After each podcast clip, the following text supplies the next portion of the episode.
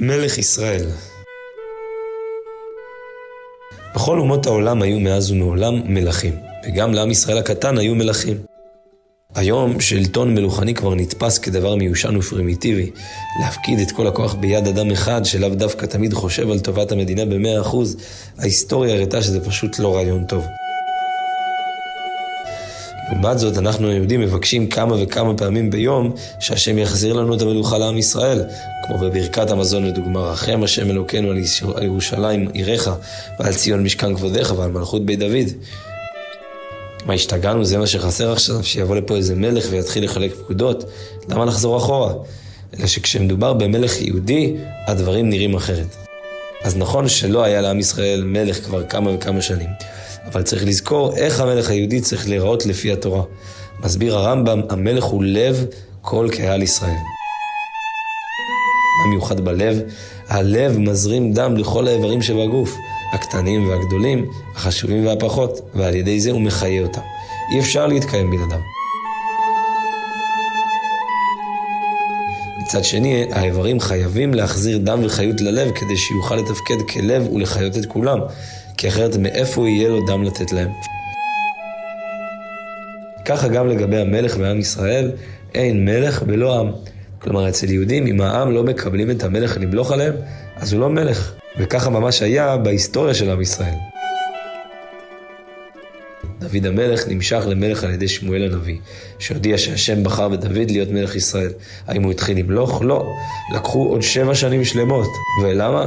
כי עד אז העם לא ביקשו ולא קיבלו אותו למלך. אבל אצל מלכי אומות העולם היו מלכים ששלטו על העם בכוח גם מבלי שהעם רצו בכך.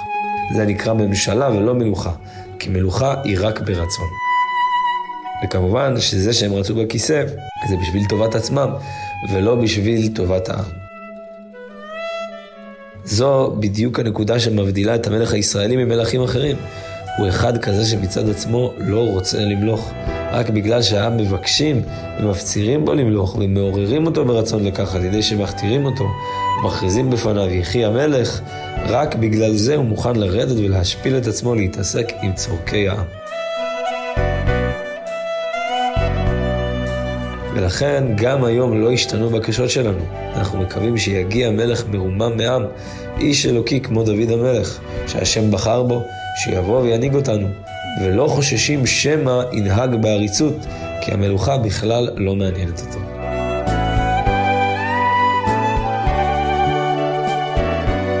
כולם שמעו את המשפט המפורסם, או את השיר דוד מלך ישראל חי וקיים. פעם שאלתם את עצמכם מה הכוונה כאן? מה, מדברים על דוד המלך בעצמו שחי וקיים? הרעיון הוא כזה, מאחר שהגאולה עשויה להגיע בכל דור, והיא מגיעה מהר יותר על ידי המעשים שלנו, אז תמיד יש אחד בכל דור משושלת דוד המלך שראוי להיות הגואל. הוא מחכה שהשם יגלה אליו וישלח אותו לגאול את ישראל. על אותו אחד שבכל דור אומרים דוד מלך ישראל חי וקיים. מה קורה אחרי שזה קורה והשם בוחר באותו אחד לגאול את ישראל? הוא הופך להיות מלך. אבל זה לא מספיק. הרי כל מלך וגם הגואל, שנקרא מלך המשיח, הוא לא מלך בלא העם.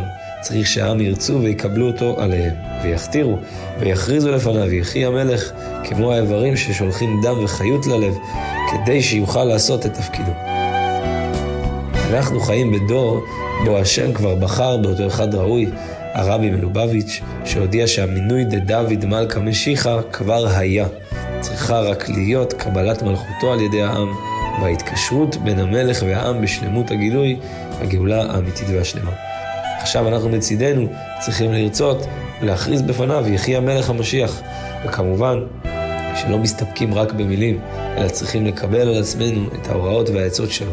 שיעורי החיטת השווים לכל נפש, הרמב"ם, כל אחד לפי רמתו, וכמובן הלימוד של תורת החסידות וההליכה בדרכה. ובמיוחד להתעורר בזה לקראת י' י"א שבט, יום ההילולה של הרבי הקודם ויום קבלת הנשיאות של הרבי, שממשמשים ובאים ועליהם אנו מתכוננים. שבת שלום.